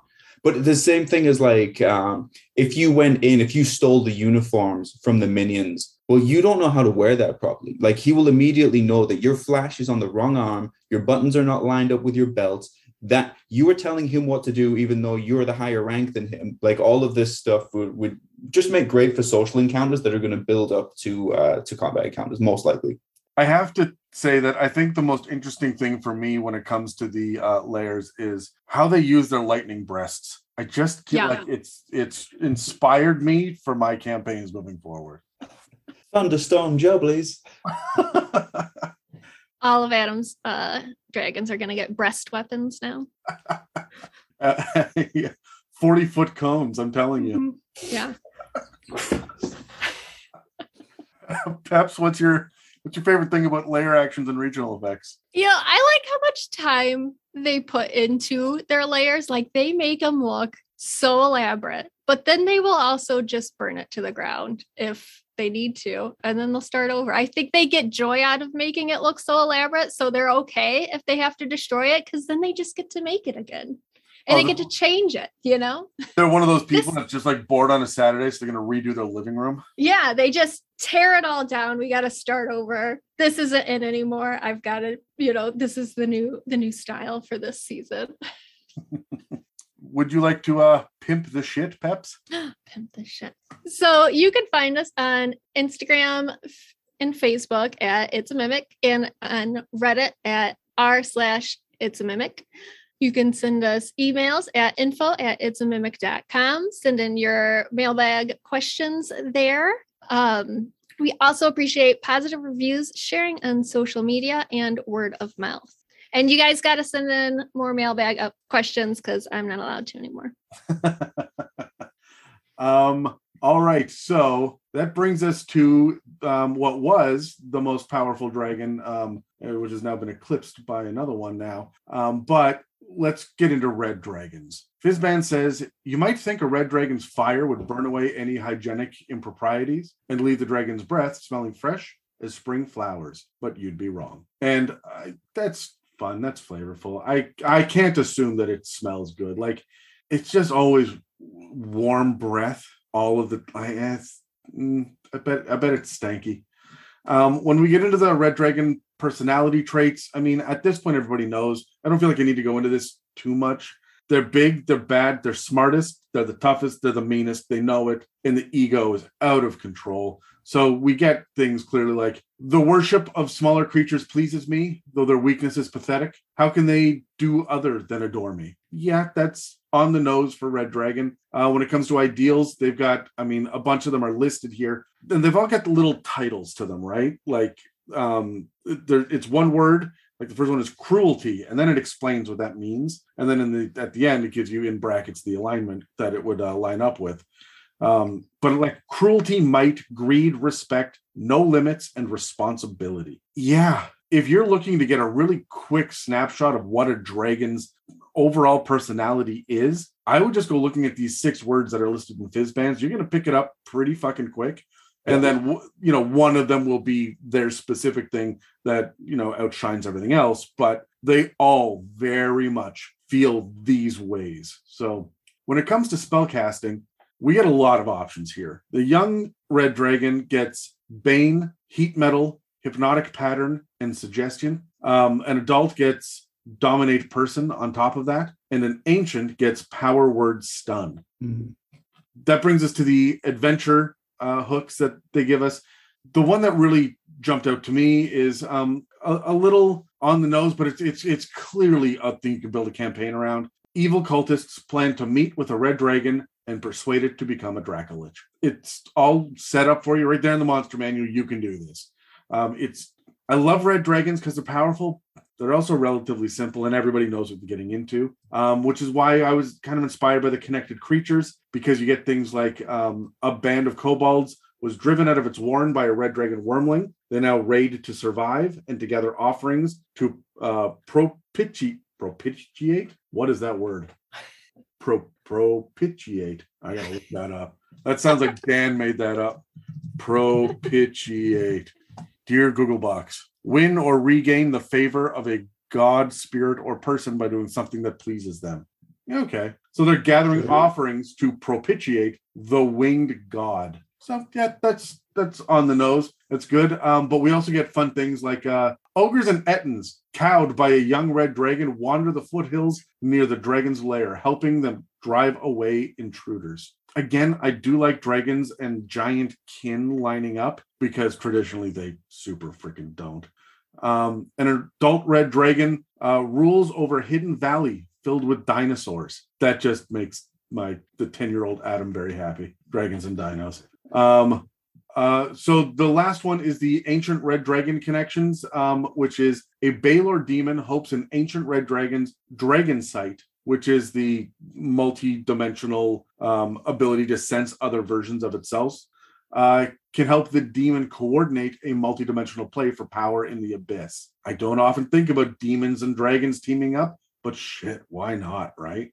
When it comes to the lair features, I mean, you know what you're getting into. It's dragons, specifically volcanoes, but I mean, you can just rely on dragons if you'd like. Um, in previous editions, there were dragons that liked stony, rocky, mountainous places that weren't red dragons, but it's kind of what we get at this point. And as much as I I like that, I mean, there's nothing more classic than going into a volcano lair to fight a red dragon. And it, it mentions a couple little details like servants like to keep the place clean um, watch out for intruders.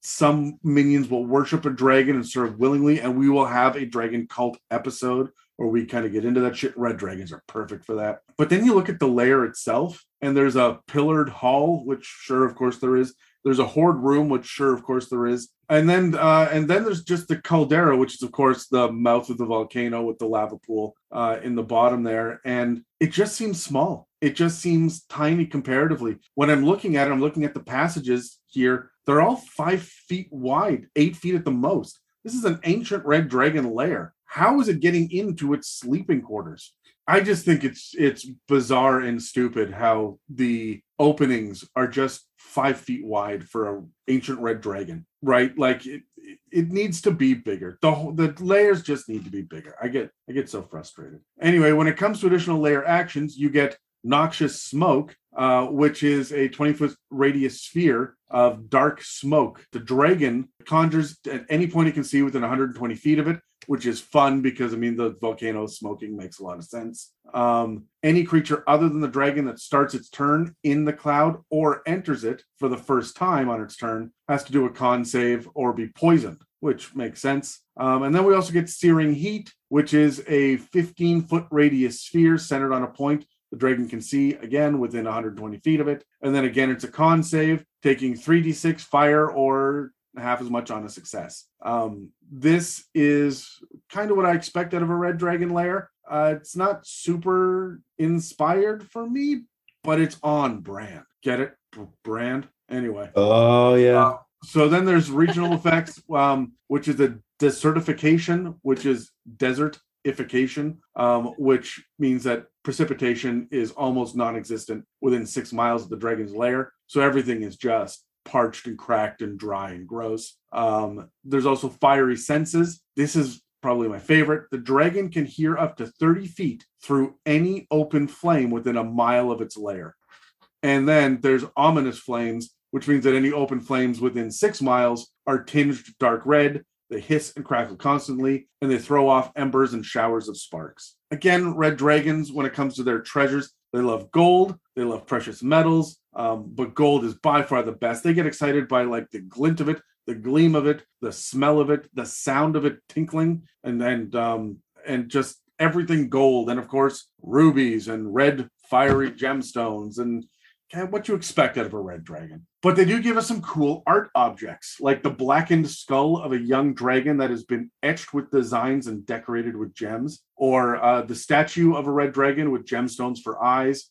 A lot of our really traditional dragon treasure stuff is present when it comes to, to red dragons. Um, but I like the idea of it being uh, singed and blackened and and fire tinged. You know what I mean?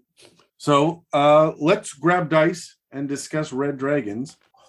Eight. I got I got a 15. Nine. All right. So oh, that's me first. My favorite piece of new inspiration about these dragons. I mean, a lot of it just felt really on the nose for me. Um, but my favorite new piece of information is is definitely the um the idea that they would have a hidden valley filled with dinosaurs. I don't know why. That's just my favorite.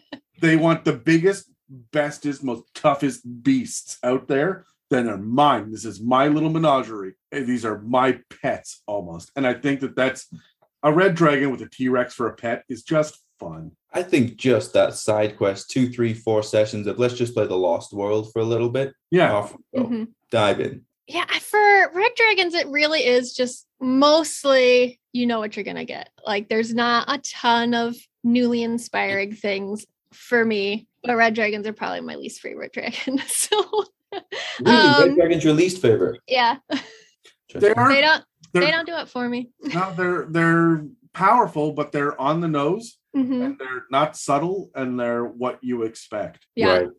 But I do like the multi-dimensional um, stuff that they've added, which you can use on any of them, but they really lead into it, I think, with the red dragon specifically. Yeah. And that can add quite a bit to your campaign and introducing different worlds. And even um, in our current campaign, we have went on other missions and then we are now entering multi-dimensional stuff and seeing characters that we used to play, but the opposite version of them Oh, enter cool. our campaign as NPCs. So now, like, my character that was evil and I loved her is now good, and it makes me so mad. but it's not the version of her, it's like the multi dimensional version of her. And it really is adding to the campaign. So I think playing around with that with your red dragons can add a lot. Mhm.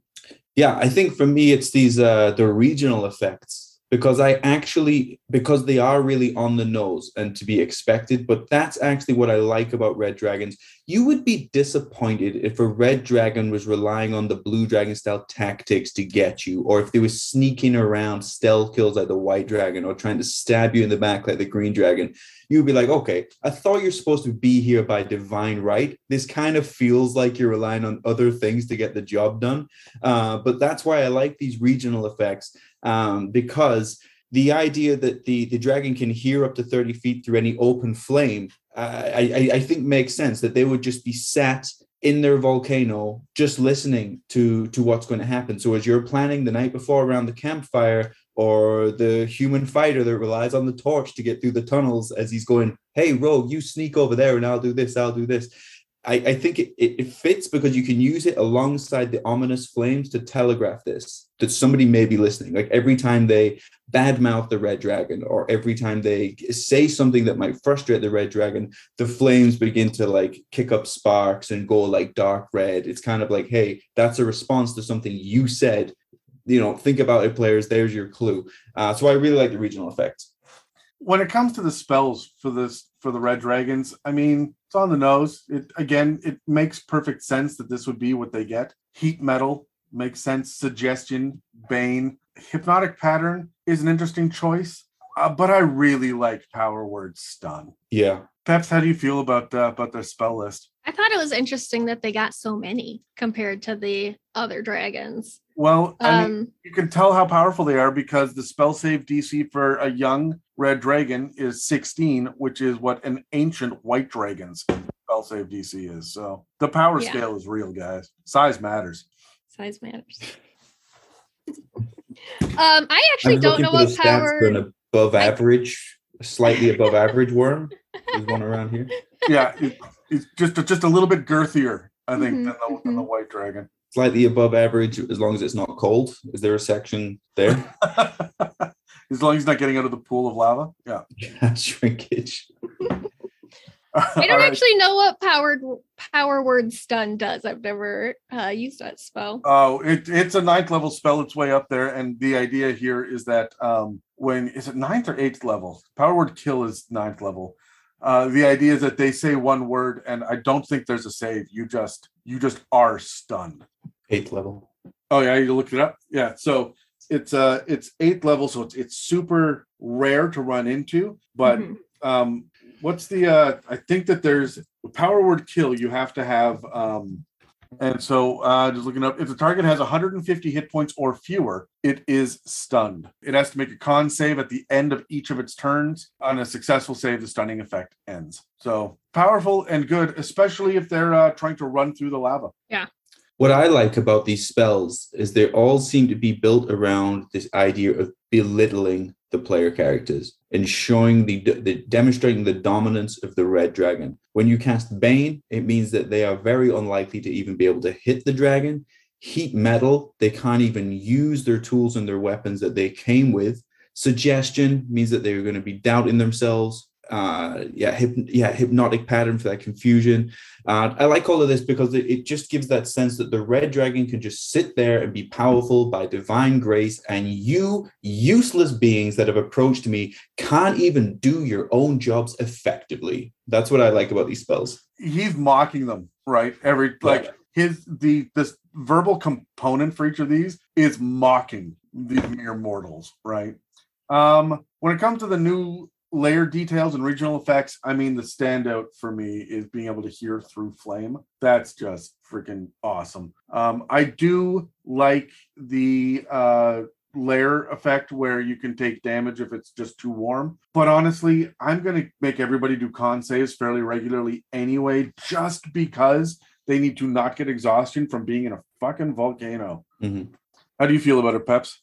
Um, yeah, I think the hearing through flames was probably my favorite. Also, um, I also like the one where just the flames are like darker in the area, and I like those sort of subtle details that you're not sure if your party will pick up on or not right away. That you can just sort of throw at, at them, and then at the end be like, you know, these these these things were here I- all along. It just subtly gets more and more ominous that something's not right before and see how many of them you got to throw at them before they realize In character as the red dragon, you mock them for not picking up on the clues. right Yeah. Terry, how do you feel about it? I love these lair details because it speaks to what I was just talking about. Okay, let's just look at the map for a second. So I know it's kind of very obvious. There's pillared halls and the and, and the kind of the tunnels and the areas around. But then the caldera, where the dragon assumably is going to sit on that big rock pile there in the middle of the lava pool. That's where I assume the red dragon is. But if you add all of these lair details around, such as the noxious smoke, which make it incredibly difficult to move through the tunnels because you're being poisoned, the searing heat for the reasons that Adam just mentioned, put together all of those lair actions and this dragon spells that we just talked about, it all just adds to this idea that you quickly become useless. Fatigue makes cowards of us all. And he, this dragon, he or she sits there and with this kind of a a presence of, hey, I am here. I'm sat on a big pile of rocks in the middle of a volcano. You know where I am, and you can't even get to me. You're so useless. And and the whole environment is just is just built around this idea of just making people that approach this dragon just seem useless and completely inadequate. All right, so that's uh that's red dragons, and that's all of the chromatics, and yet we have one new interesting capstone above it all: the chromatic greatwyrm. So the chromatic greatwyrm. So the chromatic greatwyrm is uh, this idea that the most ancient chromatic dragons who have survived over a thousand years, 1200 years or so of mortal life, and they've acquired enough of their hoard, which would now be worth millions of gold pieces, can achieve this form of apotheosis, which uh, reaching a level of power approaching that of Tiamat herself. So the as it says in the book, and I won't quote it word for word, but the competitive avarice of dragonkind and the interference of adventurers prevent most dragons from attaining this level of power. However, a chromatic dragon um, who has been able to outwit its rivals or, or overcome the kind of the mightiest of other dragons and all of the potential thieves that w- would have visited it over the millennia um, would be able to ascend to this new level of power. And it's created by destroying their own echoes around the other planes and consolidating that power into that one being. It's like Highlander or the Jet Li movie one, that same sort of idea. So, in both size and power, a chromatic greatwyrm exceeds that of even the most ancient of dragons. And the energy of their breath weapons courses over their bodies, it glows underneath their scales, uh, and the elemental forces that they wield kind of uh, rage around them when they exert their wrath. So, visibly, they, they certainly um, demonstrate much more power than even that of the uh, their ancient dragon counterparts. They no longer need to eat or drink, as their hoards are so vast that they magically sustain them somehow, and their power can raze a city to the ground and it can destroy the buildings and the defenders alike. Now let's take a look at the stat block here. We're gonna we're gonna see some noticeable changes, and some things are going to be buffed. So a chromatic greatwyrm is still a gargantuan dragon, still chromatic, uh, and still typically chaotic evil. They have a real high armor class of 22, Uh, their hit points are 26 D20 plus 260. Uh, they have a standard speed of 60 feet, burrowing of 60 feet, and they can fly 120 feet and they can swim for 60 feet. Uh, their stats themselves are much beefier. Their lowest stat is dexterity of 14, but I mean, the next one after that is intelligence, you know, over 20. And then their two highest stats being that of strength and, uh, and constitution, both 30 each. So for saving throws, they get dexterity, uh, constitution, wisdom, and charisma. For skills, they have intimidation, perception, and stealth. Damage immunities uh, will be. Uh, this is not completely clear, actually. Uh, well, I guess it depends on what chromatic dragon they'll come from, whether it be acid, cold, uh, fire, lightning, or poison, whether it be which color they come from. For conditioned immunities, charmed, frightened, poison, okay, fine. Uh, senses, they get true sight and, per, and passive perception of 31. Uh, with a CR, that's a challenge rating of 27. Hey, this is Adam in the editing studio again. Apparently, the file got corrupted for a moment there. You could kind of make out Terry's voice, but it was very robotic and annoying to listen to, and I won't subject you to that. So I will just fill in the blank and then we can jump right back into it. Um, he was talking about this new ability that they have called the Chromatic Awakening. It recharges after short or a long rest. And essentially, what it says is that if it's reduced to zero hit points, uh, its current hit point total instead resets to 425, at which point it recharges its breath weapon, it regains all of its legendary action uses, and additionally, it can now use the options in the mythic actions section. It can do this for one hour, so like it wakes up and just gets like super rage, get extra cool uh, legendary actions beyond the regular legendary actions. Um, I think that's it. I think I covered everything that Terry said without his flourish that Terry has. So uh, let me jump back into it then. And I'll touch on the legendary resistances here. So if the Greatwyrm fails a saving throw four times per day, four times per day now, it can choose to succeed instead. It has an unusual nature, which means that it doesn't require food or drink, as we touched on. For the actions, still has multi attack, bite, claw, tail attacks as always. Still has a breath weapon, though, of course, this will be much more powerful now. The DC is 26 for a dex saving throw uh, against this breath weapon. On a failed save, it will be 12d12 damage of the type determined by the Greatwyrm's kind. So it's going to be acid, cold, fire, lightning, or poison. The legendary actions, as typical of legendary dragons, you can do an attack or you can do a wing attack. Well, you can now also use an ability called Arcane Spear. It costs three actions. The Greatwyrm essentially creates four magical spears of, of, of, force energy, and each spear hits a creature of the Greatwyrm's choice it can see within 120 feet of it, and it will deal 1d8 plus 8 force damage to its target and then disappears. We also have mythic actions, which we touched on a moment ago. So if the Greatwyrm's Chromatic Awakening trait has been activated in the last hour, it can use the options below as legendary actions. It can perform a bite attack. Great. There's another one though. Chromatic Flare. This costs two actions. The Greatwyrm flares with elemental energy. Each creature within a 60 foot radius sphere centered on the Greatwyrm must, must succeed on a DC 26 dex save or take 5d8 damage of the type determined by the Greatwyrm's kind. So those are the mythic actions and everything to be covered within the stat block. Adam DM questions, or would you like me to cover anything else for Greatwyrm? No, sorry, I, I was talking, but I was muted. Okay. so, do you guys think? All right, let's roll initiative. Sure. Uh, four. I also got a four. I got a two. All right, Terry, roll off. Two. What'd you get? Two. I got a ten. All right, so first of all, is this worthy? Is this the the capstone that we were looking for for Chromatic Dragons? Um, for me, yeah, yeah. This this kicks ass. Challenge rating 27. Yeah, this kicks ass. Um, I'm glad that it is not as powerful as Tiamat, but it is close. Yes, I do feel that it's a worthy capstone. However, it started to feel very video game like. I feel like this is a Final Fantasy boss. To take it down to zero hit points There's a quick 30 second cutscene. It gets beefier, loads of green smoke comes out of places, and then all of a sudden it's just a bigger version of itself. We're playing Digimon at this point. Um, so as long as your players are okay with that kind of game, then sure. I I think as long as you let them know ahead of time. Yeah. If you're going to fight a CR 27, keep in mind that you're your party's level 20, right? Like you're outclassed at this point. They've got to do research, they've got to gather information. They should know that this is a potential threat.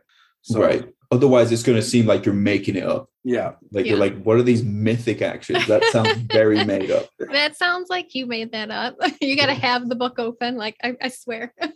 Yeah, I also feel like the best way to do this with a red dragon, for example, would have it then plummet down into the lava.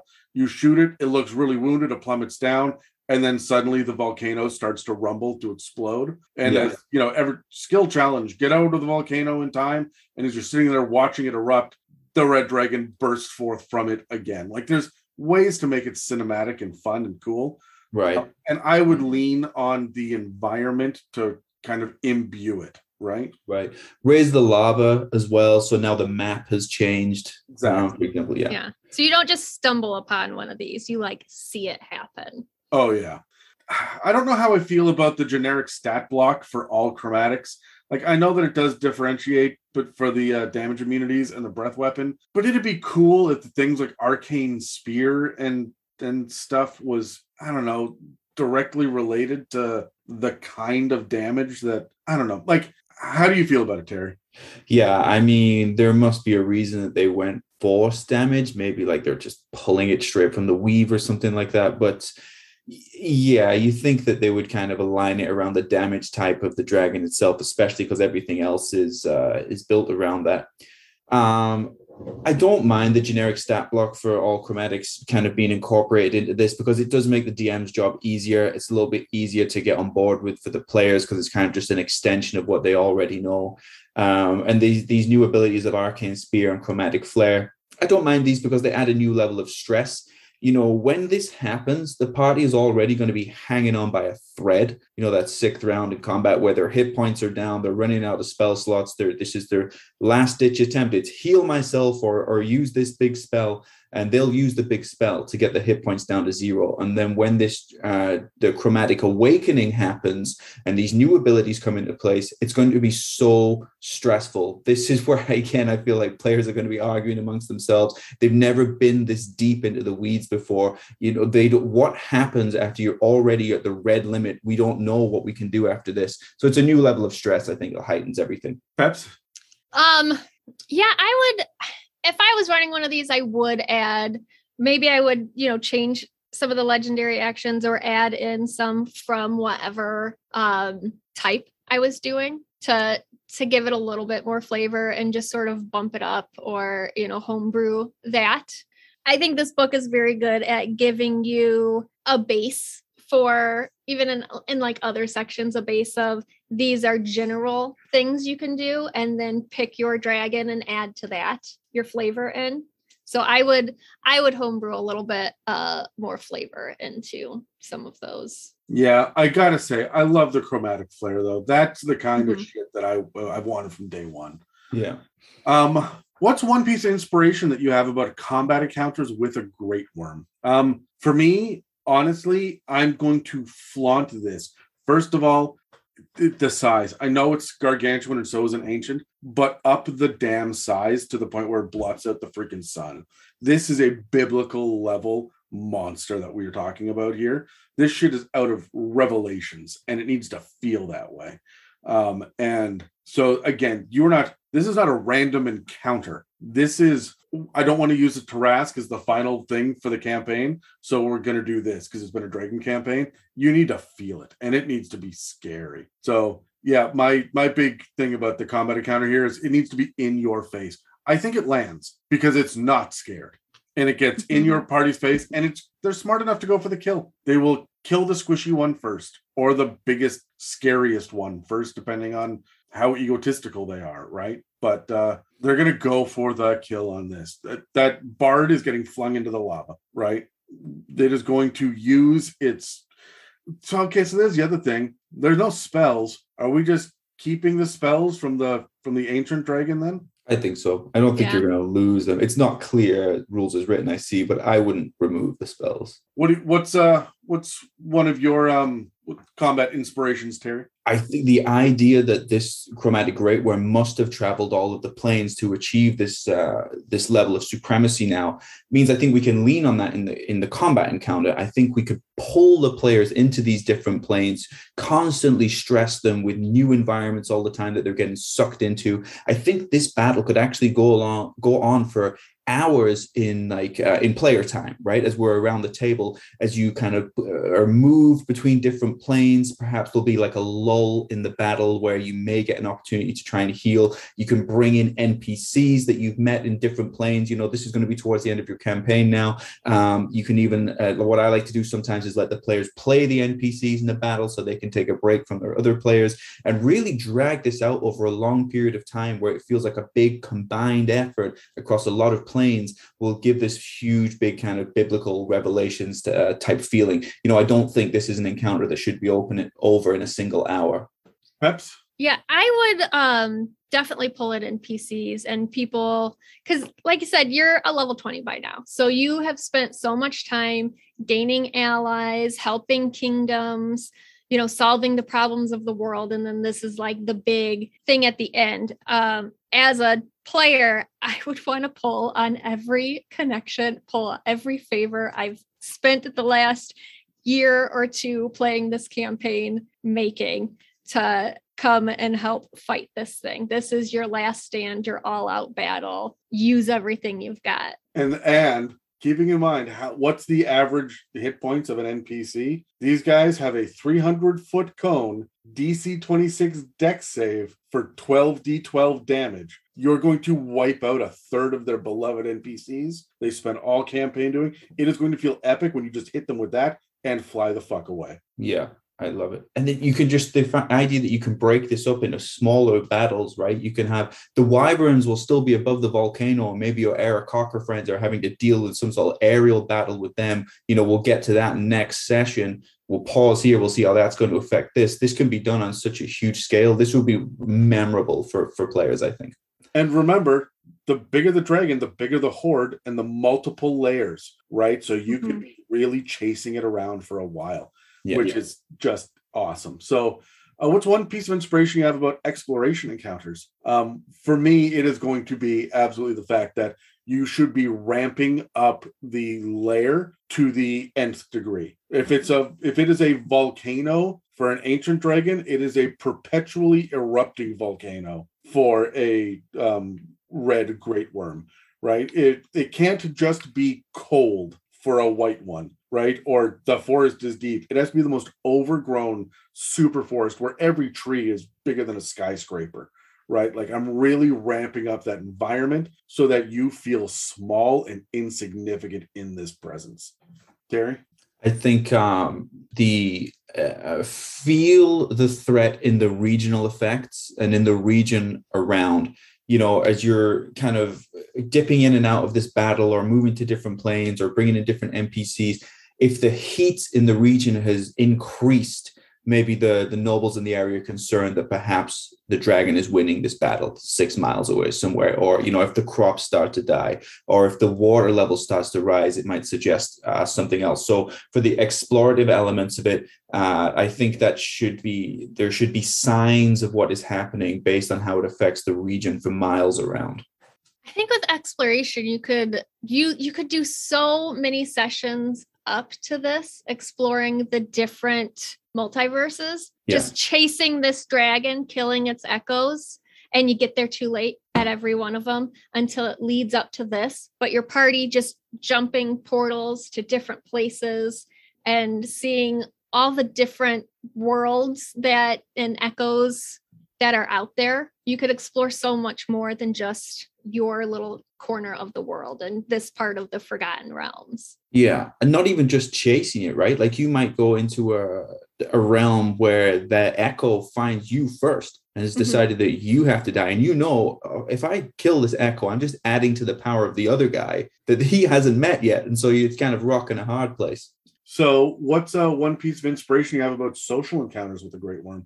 Um honestly uh, there there was that phrase right at the beginning of the book about um, when you want to role play a dragon, relax. These greatwyrms are scared of nothing. short of Tiamat herself, they are going to be scared of absolutely nothing. And that I think is uh is by far the most important thing to remember in a social encounter. Even when they retreat, they're retreating to drag you deeper into their territory. Everything is tactical. They're at no point do they feel like they're going to lose. Even when they drop to zero hit points, they come back with a chromatic flare, right? Like they're still kicking, they're still fighting. It's still a problem. And they know they can do this shit because they're greatwyrms. They know that, all right, now I got to dig deep and actually fight them. They should not be legitimately scared to the last two rounds of combat, and then they should flee, right? Which means, honestly, for a social encounter, boasting, um, boast and roast, I will say. Let them know that they are just total uh, useless pieces of shit. They're never going to win this battle. Oh, wow, you hit me with disintegrate. That hurt my toe. What do you got? What else? Where are we going with this? Really, really plan out what you're going to say to fuck with them in initiative. Make the players feel scared in ways that the dragon won't. Yeah, it's this idea that you're damned if you do and you're damned if you don't, right? If you you know the party will know at this point if they are not getting a response from the dragon from this chromatic greatwyrm that whatever they're doing is not having an effect so that's just a feeling of absolute hopelessness so you either get absolute hopelessness because you're not getting a reaction from the chromatic greatwyrm, or you have crippling fear because you are getting, rea- getting a reaction from the greatwyrm. And that must mean that if you've got to the point where you're getting a reaction from them, whatever that reaction is going to be is not going to be good. It's going to be the worst possible thing that you can imagine. So your two lines are you either have absolute hopelessness or crippling fear.